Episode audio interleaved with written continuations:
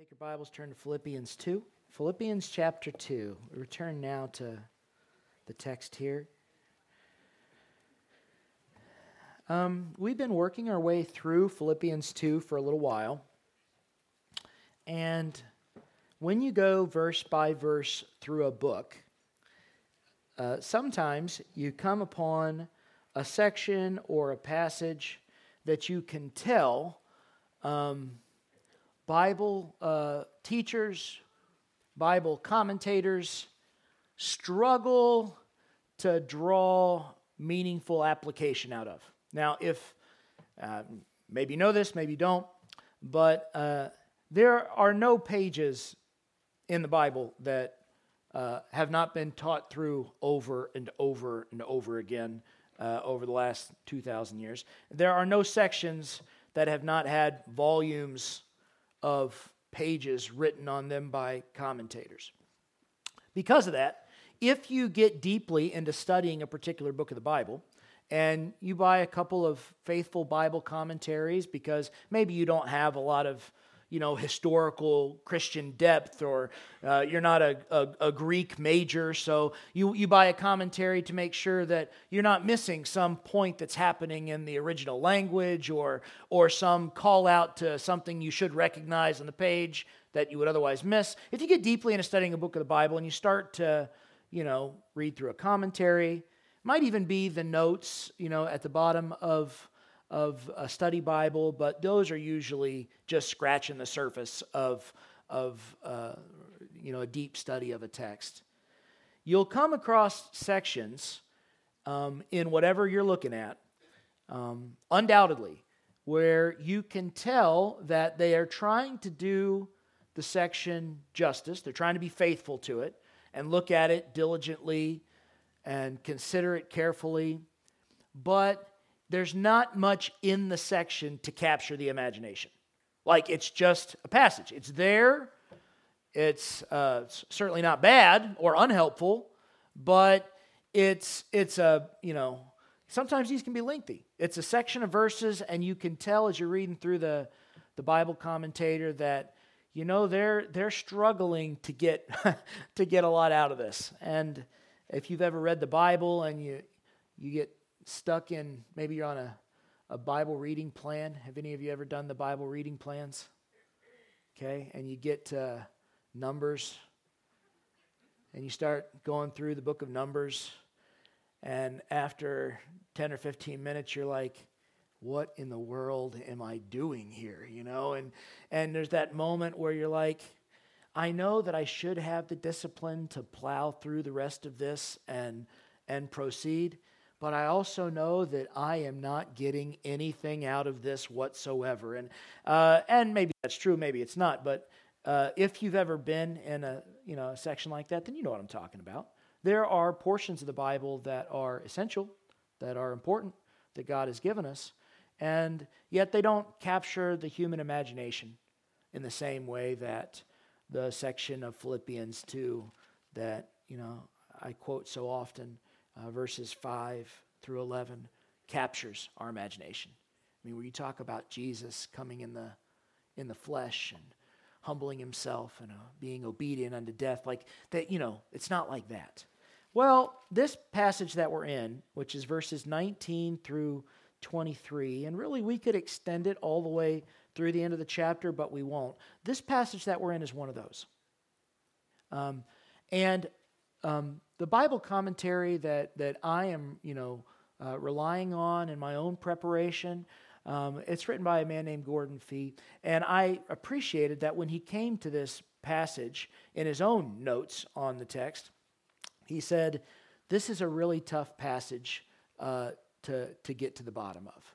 And it doesn't mean that there's some complex teaching here that is difficult to understand. He means he's not even sure why it's here, why Paul wrote it. He doesn't get it.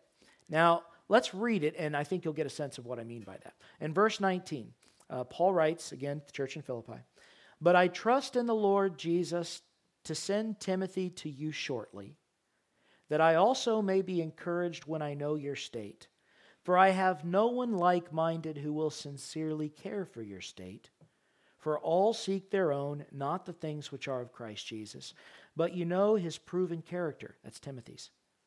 That as a son with his father, he served with me in the gospel. Therefore, I hope to send him at once as soon as I see how it goes with me. But I trust in the Lord that I myself shall also come shortly. Now, you read that and you say, okay, it seems pretty plain. He's saying that he wants to send Timothy, but Timothy is not the one that he sends with this letter. That's the, that's the guy in the next passage that we won't get to tonight, Epaphroditus. So he doesn't. So what this whole passage is basically saying, I hope to send Timothy to you soon. I don't know when that's going to be. I hope to come to you soon. I don't know when that's going to be. And Timothy has great personal character. Like that's that's pretty much summarizing these verses. And if this was omitted, like the letter would go on in Philippians, and you wouldn't lose any great doctrinal piece. And yet, these passages are not omitted. They're in the Bible. They're sections where you say, okay, we want to faithfully go verse by verse through here. God has put this in His Word for us. What's here? And when you dig a little bit, um, you do start to mine the depths of, of of something here and you start to to probe at something very real and practical that you can get something out of. But a lot of study in the Bible is like that.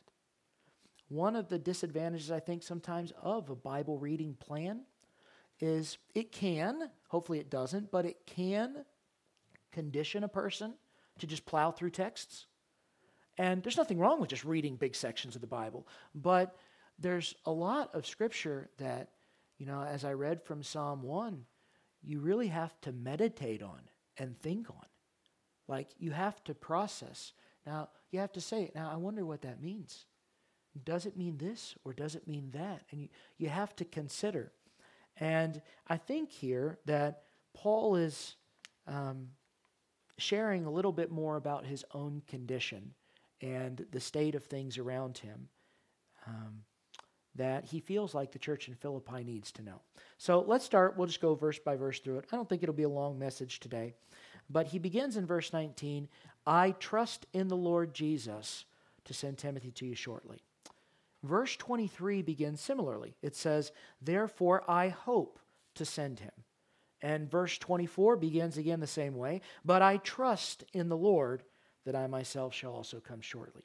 In other words, uh, one of the things to pick up in this passage is when Paul talks about his future plans, he knows that he is at the beck and will of a sovereign God.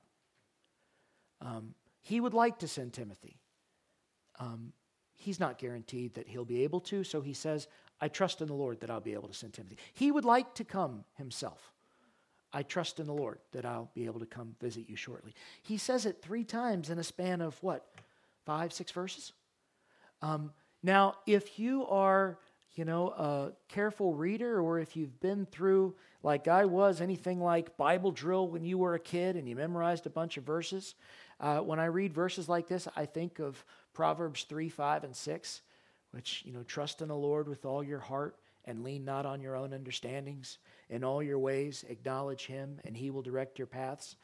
There is the idea when we approach a sovereign God that there are various, from our perspective, paths that we could choose in life, but God knows all of our steps before we take them. And if you were listening as John read from the Psalms this morning, that was a key theme in what he read. Um, the Lord knew me in my mother's womb. He, he knew me when I was still, you know, in the deepest parts of creation, when I was before when I was just, you know, elements on the periodic table yet to be assembled into any kind of genetic code, um, God knew me. And it says in that text that John read from the Psalms that all of my days were numbered before me. Every one was there ahead of me. Um, we serve a sovereign God, and that uh, that is in Paul's mind when he thinks about what he would like to happen and what he would see happen in Philippi. I don't know if that's how you think of things. I don't know if that's how you approach your life. Um, there is the, the teaching from Jesus that, uh, you know, uh, we should not, you know, uh, plan, you know, two years in advance and lay it all in stone and say, my life is grounded on this. We don't know what's ahead of us, but God does. And we should say, if the Lord wills, I will go so and so here and buy and trade and sell. If the Lord wills. And when you read that passage, you could be, you know, maybe excused for saying, well, it makes it seem like you use the phrase as the Lord wills. And you're supposed to use it in some kind of, you know, trite way. Like just add it, make it, a, a you know, an addendum to whatever it is you're planning on doing. Like, say, it's still okay to say, I'm going to go on vacation. Just throw in the as the Lord wills, or as the Lord wills, or as the Lord wills. And I'm sure there are people who do that. I'm sure I've done that. But the concept behind it is we should be in such lockstep with God in our daily lives. We should be in such fellowship with Him that it's not merely lip service to acknowledge His sovereignty and His will in our future steps. It's not merely lip, stir, lip service, it's real service to God to say, I am your servant. You have the path laid out before me that I will walk. And if it's your will that I do this, then this is what I'll do. Um, it's in the Lord's Prayer that we're supposed to acknowledge. You think about all the things you pray for, but it's in the Lord's Prayer that we're supposed to ask that His will be done on the earth as it is in heaven. So, Paul, in this you know, planning phase of what's going to happen in the church in Philippi, is uh, being uh, in the lowly position of a faithful servant, where he's saying, God has a sovereign plan for what's going to unfold in my life, what's going to unfold in the life of the Philippians. And this is what I'd like to happen, but whatever the Lord wills is what will happen, and I'm okay. I'm okay with that. You know, this morning I talked to Matt and Suzanne, and and you know Suzanne is getting ready to have a, a baby, and there's a lot of uh, you know conversation about things that they're going through for the first time, and I kind of remember what that's like. And having children is scary. Um, having children can be intimidating, can be frightening because you have hopes and you have things that you would like to see, and you may have great confidence that the Lord will bless you in particular ways. And yet, the Christian has to say, as the Lord wills. And the Christian has to be prepared to say, Nevertheless, not my will, but your will be done. And that's modeled for us in the text. And I appreciate the fact that it's modeled in these verses here. Um, when I am going through things that I did not anticipate, when you are going through things that you did not anticipate, uh, issues that may seem just tertiary to your goals in life, or things that are fundamentally necessary for things to work out the way you want them to work out. And when those things start to look awry or start to fall into doubt, the Christian has to have the confidence and even draw peace from being able to say, Not my will, but your will be done. Um, this is not working out the way that I wanted it to work out. But what I ultimately want is for it to work out the way you want it to work out. And that's what we find here in verses 19, 23, and 24. Uh, a second note here notice uh, the person of Timothy that's called to mind. Verse 19 I trust in the Lord Jesus to send Timothy to you shortly.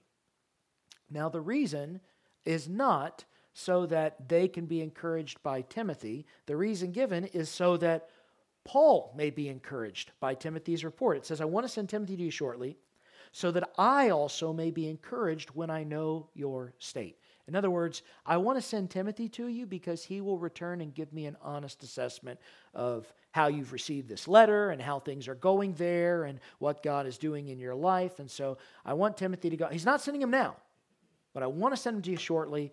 And then, you know, Timothy is a, is a person in the Bible that we know is around. You know, we're reminded in the New Testament letters that he is present we are, are told just a small part of, of Timothy's experience in the book of Acts. And Paul writes two letters where he's speaking to Timothy uh, later on. But we don't have a lot from Timothy in the text. So it's pretty interesting to me that Paul gives this commendation in verse 20. Now, this is what it says For I have no one like minded who will sincerely care for your state. Now, I, I underline two things there. I underline the part where it says, I have no one like minded. That's one statement about Timothy or Timothy. And then the second thing I underline, sincerely care for, for you or for your state. And then in parentheses, I put the next verse, which is meant to describe uh, the concern. For all seek their own, not the things which are of Christ Jesus. Um, so that's how Timothy differs from the others. And then we pick it back up for a final note on Timothy in verse 22. But you know his proven character. And I underlined proven character. And here's how he describes his proven character. He says that as a son with his father, he has served with me in the gospel. Um, so, three things I think Paul is commending Timothy for. Uh, the first in verse 20, that he is like minded with Paul. He and Paul look at things the same way, they see them the same way. Second thing, Timothy's pastoral or ministerial service is a sincere care for God's people. Sincerely, he will care for your state. Um, so there's a sincerity to what Timothy is doing.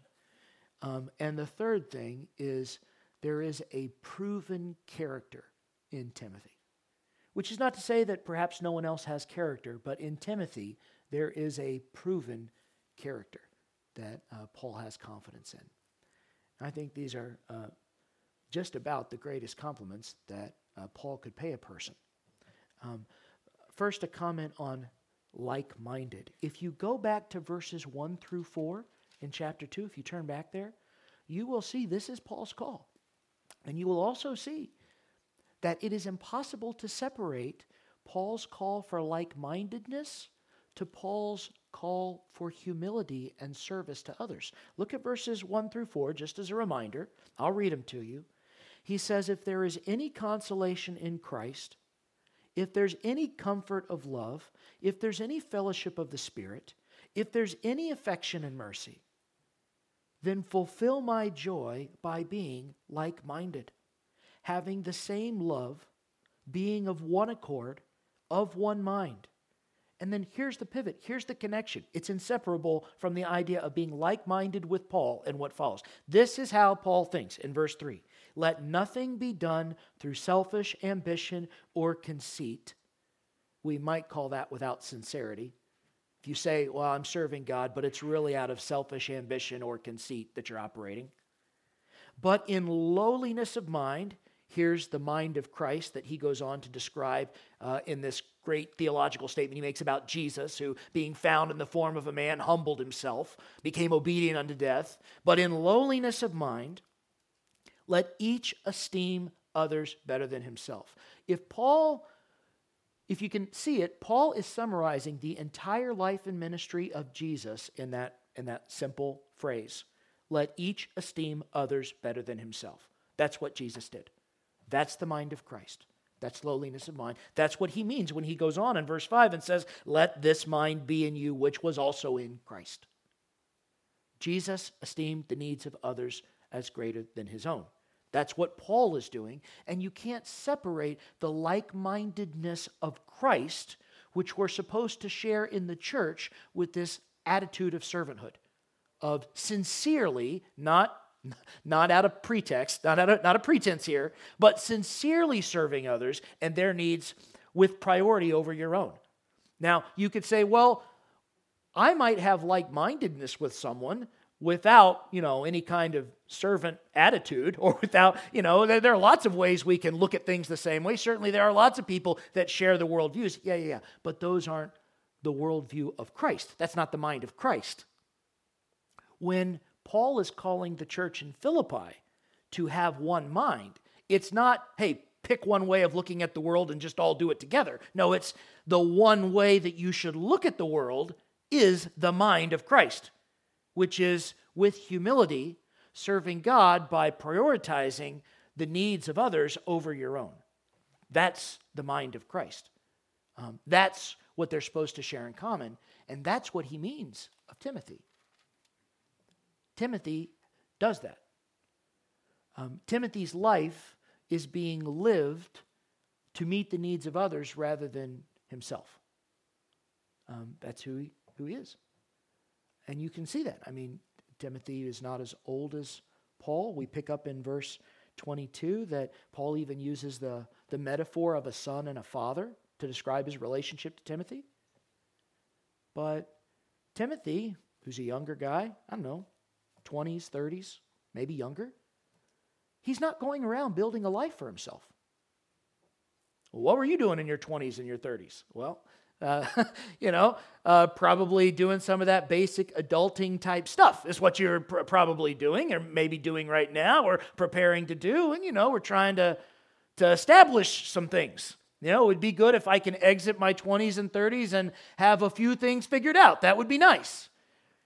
Um, what Timothy has figured out is that he's going to serve the Lord by trailing Paul in his ministry, not in the, the, the, the limelight, but sort of out of the limelight, and supporting Paul and teaching alongside him and working alongside him. What's Timothy's bank account look like? Not much reason to think that there's a lot in there, you know? What's his personal, what's his dating life like? Can you imagine uh, that first date? You know, what do you do for a living? Well, right now I'm in Rome. Why? Well, you know, um, our leader's in jail, and so I'm helping take care of him. it's not, not marriage material necessarily, you know? I mean, that's, uh, what's next? Well, you know, as the Lord lives, I hope that I get sent to Philippi. What's going on there? Uh, they're persecuting Christians there. They're putting them in jail. And really, I mean, Timothy was living his life uh, for others in a very practical way. He shared that mindset with Paul. The second part of verse 20 here, where he says, Who will sincerely care for your state. Um, I think um, now, we're fallible, so I want to be careful here. We, we could get this wrong. But I think most of us have probably been in a situation where we got the feeling that someone was saying they cared about us, but they weren't really in it. They, they didn't really mean it. Now, you got to be careful with that because you could be wrong. You're a sinner and you don't really know what's in the other person's heart. But that feeling is not altogether foreign to the human experience. To say, well, you know, they say they're there, they say they care, but I don't, doesn't, doesn't feel like it. Um, Paul recognizes here that there are people, even Christian leaders and teachers, who do what they do, but not with sincerity. Not with sincerity. That came up in the first chapter of Philippians, if you remember when he said that you know there were some who preached Christ out of envy and strife, um, some that preach out of goodwill. The former preach Christ, this is verse 16 of chapter 1, from selfish ambition, not sincerely. In other words, they're preaching Christ to make a name for themselves. Maybe they like standing up in front of everyone and speaking. Maybe they're trying to amass a following so that churches and people will give to their ministry to support them. It's selfish ambition that they're preaching Christ for. And their envy and strife they have towards Paul, I assume, is the fact that Paul was a very well known, perhaps the most well known person of that age in terms of preaching, ministering, traveling around, and had experienced a great deal of success starting churches in new places. So they're preaching out of in, they're not sincere in what they're doing. When they stand up and they preach the gospel, it's not because they care about you and they don't want you to spend eternity in hell.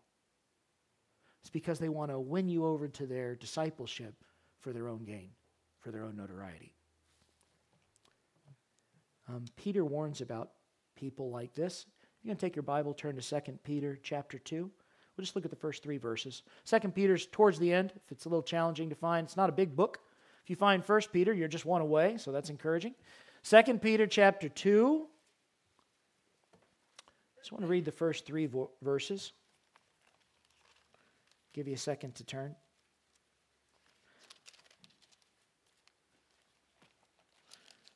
Peter is also dealing with uh, false teachers, teachers who are not true.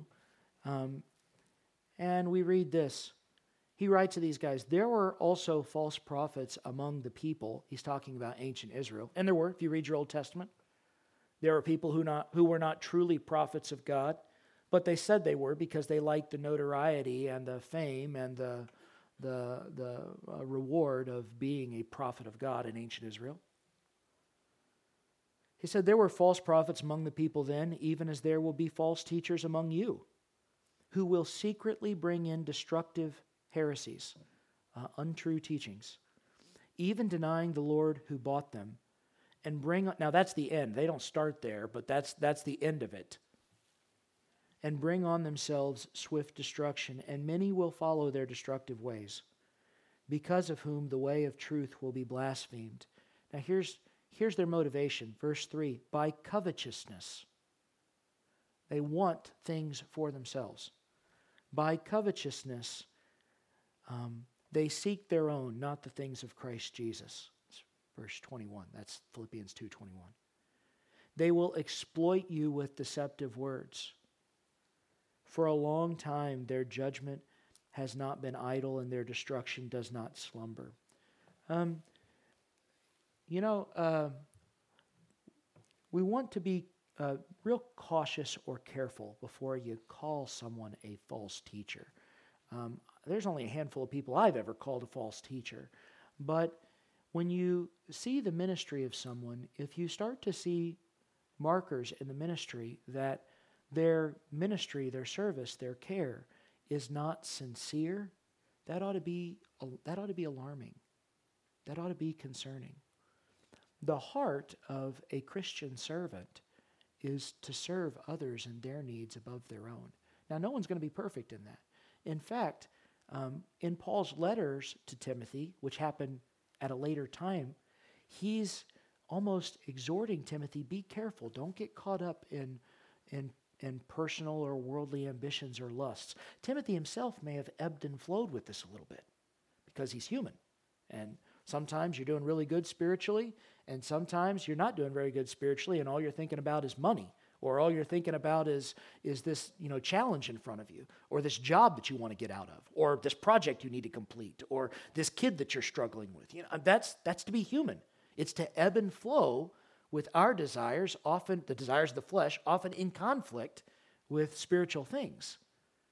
But at the heart of true and sincere Christian service is a genuine desire to see others flourish in the gospel in service to Jesus Christ. I can't think of a higher compliment for Paul to pay to Timothy than to say this about him. Hey, this is a person who I, I testify is sincere. Um, he genuinely cares. Um, final thing about Timothy here. Uh, notice the call out in verse 22. If you're back in Philippians 1 or uh, Philippians 2, verse 22, um, he says here, for you know his proven character, that as a son with his father, he served me in the gospel. How was Timothy's character proven? Well, he says, as a son to a father, he has served me in the gospel. Yeah, but what did that entail? What are some of the things that Paul went through during his ministry? Well, he was beaten with rods, he was run out of towns, he was shipwrecked, had several near death experiences, was snake bitten once, thought he was going to die there.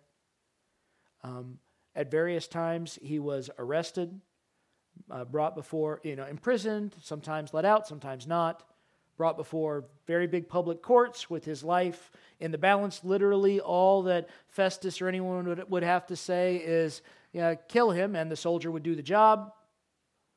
Um, Timothy faithfully served as a son to a father through all that. Now, I don't know what kind of relationship you had with your father, but I'm assuming that the relationship that Paul is referencing between a son and a father here would be between a faithful son and a good and loving father. A good father, not a bad one.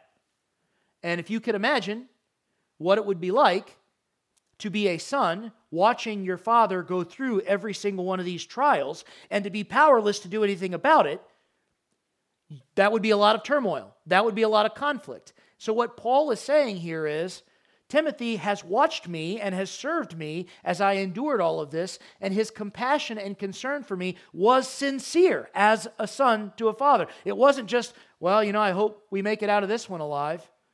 He felt genuine anguish watching Paul go through this. He suffered uh, with the cost that Paul was paying. He served faithfully through it all, and he didn't leave him. He didn't abandon him. Why? Because as a son to a father, he was serving with Paul in service to the gospel. He saw this worthy of service. That's what proven character looks like. There's a passage from Romans 5. I'll just read it to you. It's just a few verses. Now, listen.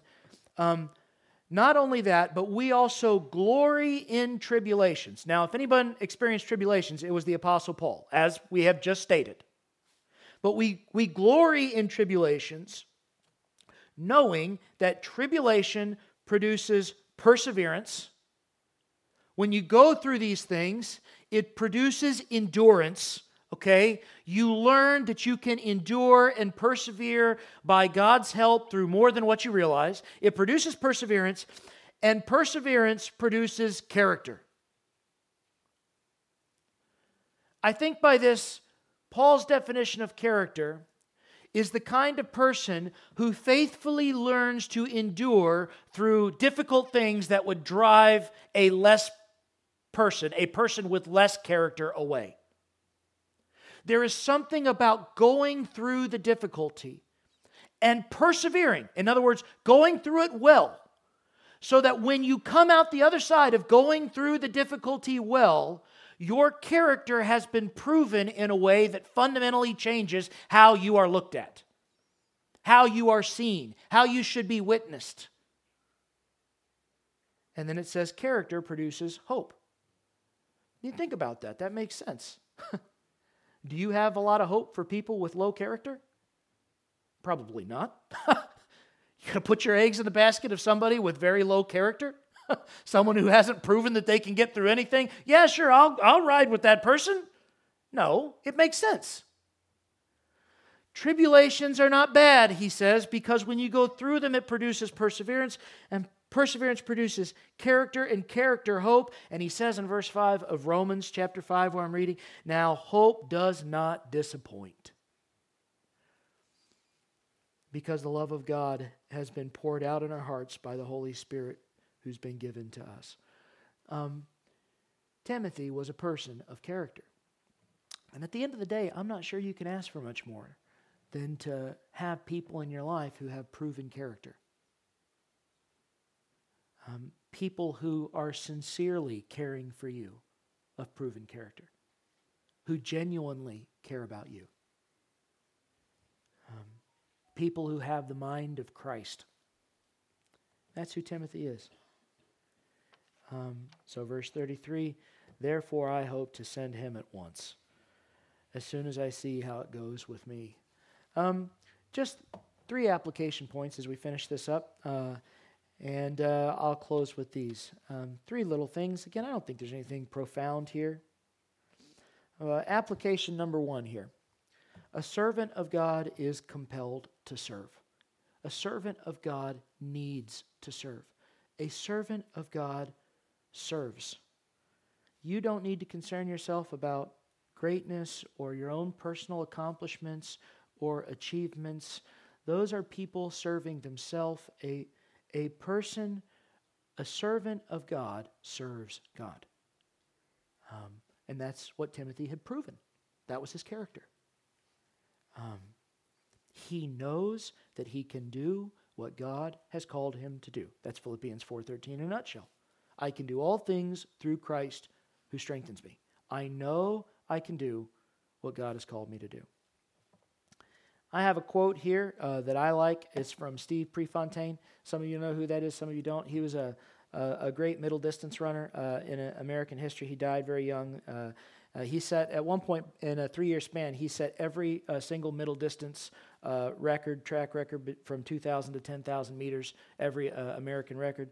Uh, ran in, in uh, one Olympics and was preparing to run in another when he died. But this is what he said about the way he ran, because he, he ran um, he would push the pace at various points of the race as hard as he could. He, when he went to the Olympics, the only time he ended up going, uh, he, you know, he didn't win, but his goal was uh, to push the pace so much that he would run a four-minute final mile in his race, which is an unbelievably fast mile, a four minute mile, and that in order to beat him, somebody else was going to have to run faster than that in his last mile. In other words, that was his, that was his philosophy to running, to pushing the limit to go as fast as he can. And so he became a very popular person for that mindset.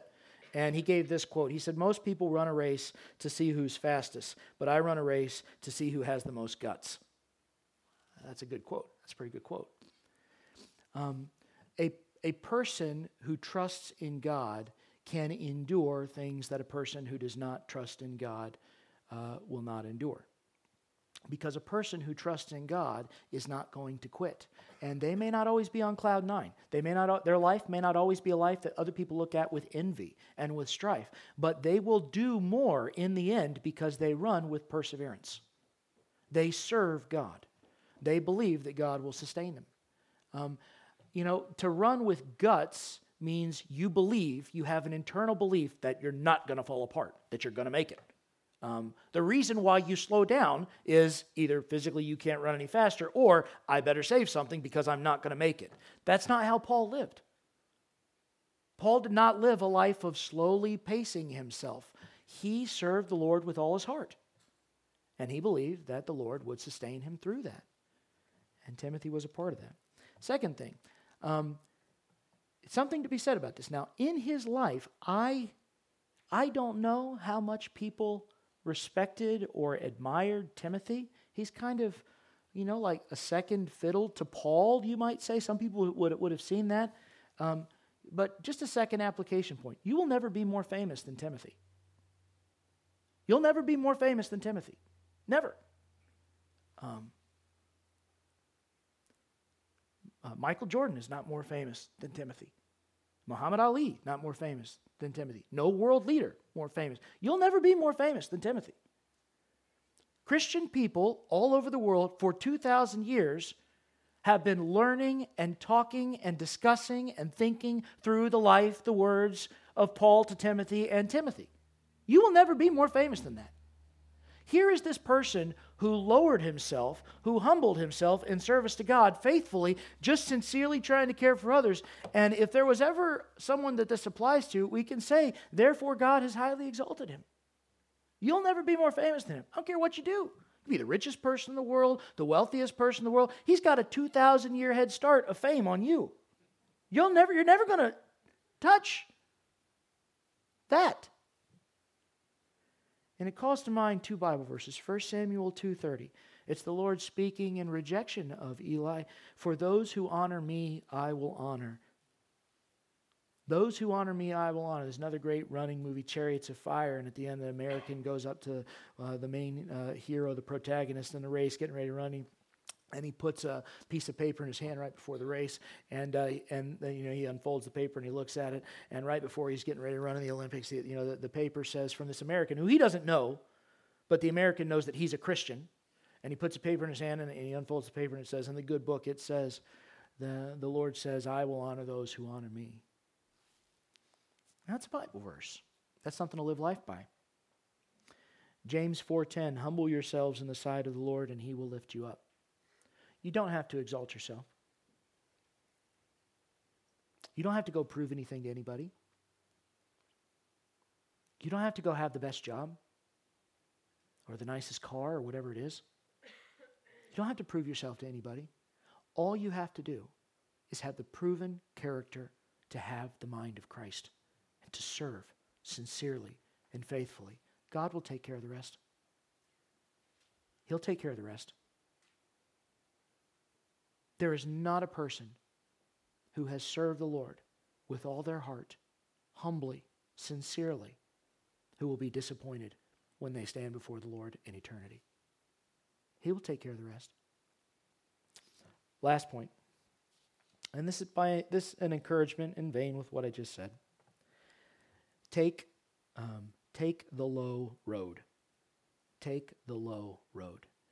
Um, take the road of humility. Take the road of the servant. Take the road of the minister. Take the low road. That's what Jesus did. That is the mind of Christ. Um, I told you I've been reading commentary by Gordon Fee. Here's what he says of this.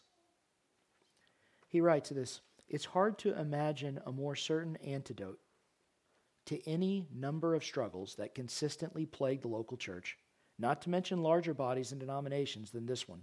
That's what he says that God's people all be like Timothy in the terms of their putting the interests of others as a matter of first importance. He says this here again, the way of humility, taking the lower road by the way of the cross, is on full display.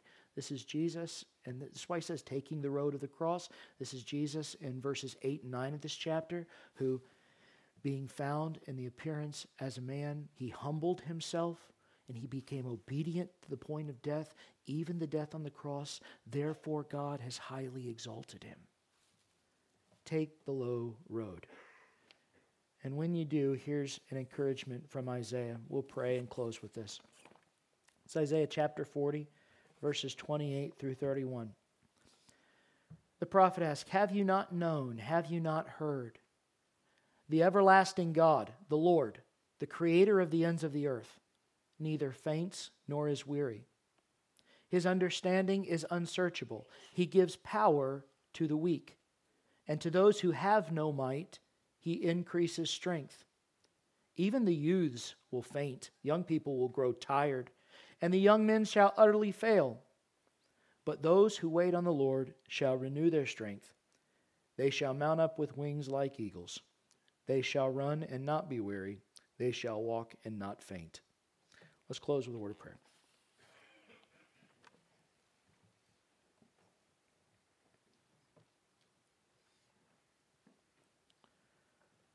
Father, I ask that you'll give your people in uh, this gathering this morning uh, the courage uh, to serve with good character, sincerely, uh, taking a, a seriousness in what they do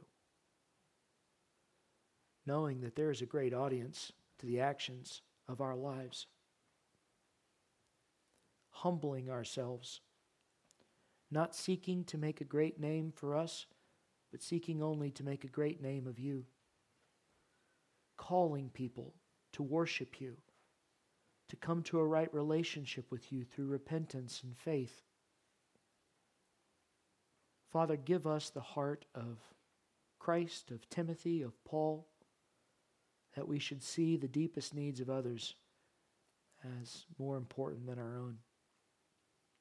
And then, Father, reward us, bless us, strengthen us, lift us up, exalt us in your own time if we have proven our character and if we are faithful until the end. Help us to live life with guts, with a passion that believes that you will sustain us even when things are very difficult. Help us to honor you. And may you receive glory and honor and praise for how we live. It's in Jesus' name that I pray.